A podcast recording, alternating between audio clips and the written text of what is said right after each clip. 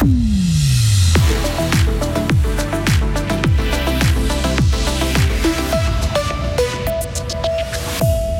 Que vous soyez en situation de handicap ou pas, le canapé forestier vous tend les bras. Un projet inclusif à découvrir dans ce journal et dans notre éclairage. Une alarme sur portable pour prévenir des catastrophes. Les Britanniques testent un nouveau système.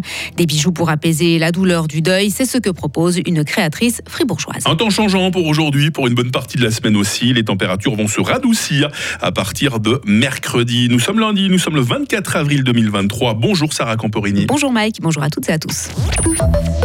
Un canapé forestier où chacun peut venir tel qu'il est. Des élèves du centre éducatif et pédagogique d'Estavayer-le-Lac ont dessiné et construit une grande cabane ronde en bois pour des élèves des buissonnets. Ils ont en effet mis leur imagination et leur motricité au service de leurs camarades en situation de handicap. Ils ont par exemple pensé à mettre un tapis pour que les personnes en chaise roulante puissent facilement accéder à l'intérieur du canapé forestier. Ce projet a vu le jour à Bonnefontaine grâce à l'association Au fil d'Ondena. Euh, des éducatrices et des bénévoles pour cette maman fribourgeoise d'une adolescente autiste. Ce canapé forestier inclusif est très précieux. C'est tellement important de se retrouver dans un lieu qui prend le temps, le temps de respecter chacun, où chacun peut s'exprimer. Il y a le contact avec la nature qui est aussi hyper important.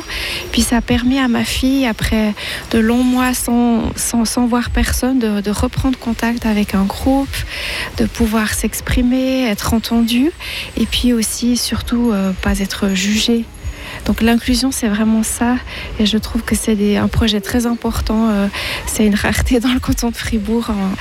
Mais c'est fantastique. Et ce canapé forestier inclusif sera inauguré à Bonnefontaine au mois de juin. Mais à 7h30, nous vous proposons une visite guidée en avant-première. Vous pourrez entendre la réaction des élèves des Buissonnets qui le découvrent pour la toute première fois en compagnie de leurs camarades d'Estavayer. Et après le canapé forestier, Sarah, les monuments insolites du canton. Il était en effet possible de les découvrir et de les visiter ce samedi à l'occasion de la première édition de Fribourg Portes Ouvertes.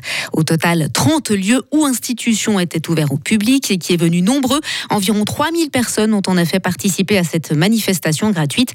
Ils ont notamment, elles ont notamment pu visiter les combles du collège Saint-Michel, redécouvrir l'hôtel cantonal ou encore planter un arbre et découvrir la gestion forestière du bois de Saint-Jean. Sauf qui peut au Soudan. Oui, plusieurs pays dont la Suisse évacuent leur personnel diplomatique et leurs ressortissants en raison des combats meurtriers qui font rage sur place entre l'armée et les paramilitaires. Selon l'Organisation mondiale de la santé, les violences ont déjà causé la mort de plus de 400 personnes. La pollution de l'air meurtrière pour les plus jeunes. Hein. Selon l'Agence européenne de l'environnement, elle provoque plus de 1200 décès prématurés par an chez les enfants et les ados. Elle augmente aussi significativement le risque de développer une maladie plus tard au cours de leur vie. Les particules fines qui pénètrent profondément dans les poumons sont particulièrement nocives. Viennent ensuite le dioxyde d'azote et l'ozone. Une alarme sur leur portable pour les avertir des situations d'urgence. Euh, les Britanniques l'ont entendu retentir, retentir hier sur le coup de 15 heures. Il s'agit d'un nouveau système testé par leur gouvernement pour prévenir rapidement la population des incendies, des inondations ou encore d'autres catastrophes. Il s'inspire des dispositifs déjà utilisés aux États-Unis, au Canada ou encore au Japon. Et on termine Sarah avec les réalisations plutôt originales d'une créatrice fribourgeoise. Oui, puisqu'il s'agit de bijoux et de décorations funéraires. L'objectif est d'apaiser la souffrance des personnes endeuillées grâce à des objets qui contiennent une infime partie des cendres de leurs proches.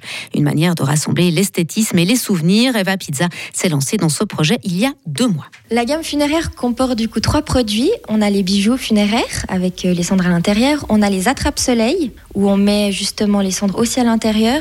L'attrape-soleil, c'est vraiment quelque chose qu'on va mettre près des fenêtres et avec les petites boules en cristal, elles sont toutes fastées et avec les rayons du soleil, en fait, ça va taper contre ces petites boules en cristal et ça va refléter plein d'arc-en-ciel dans la pièce. Et justement, ça me faisait penser à, bah, à ce que la personne ou l'animal qui est à l'intérieur euh, vit avec la lumière justement que ça transmet. Et puis euh, pour euh, la dernière création, c'est des cloches funéraires. Donc c'est des cloches en verre avec des socles en bois que je décore avec différents végétaux séchés.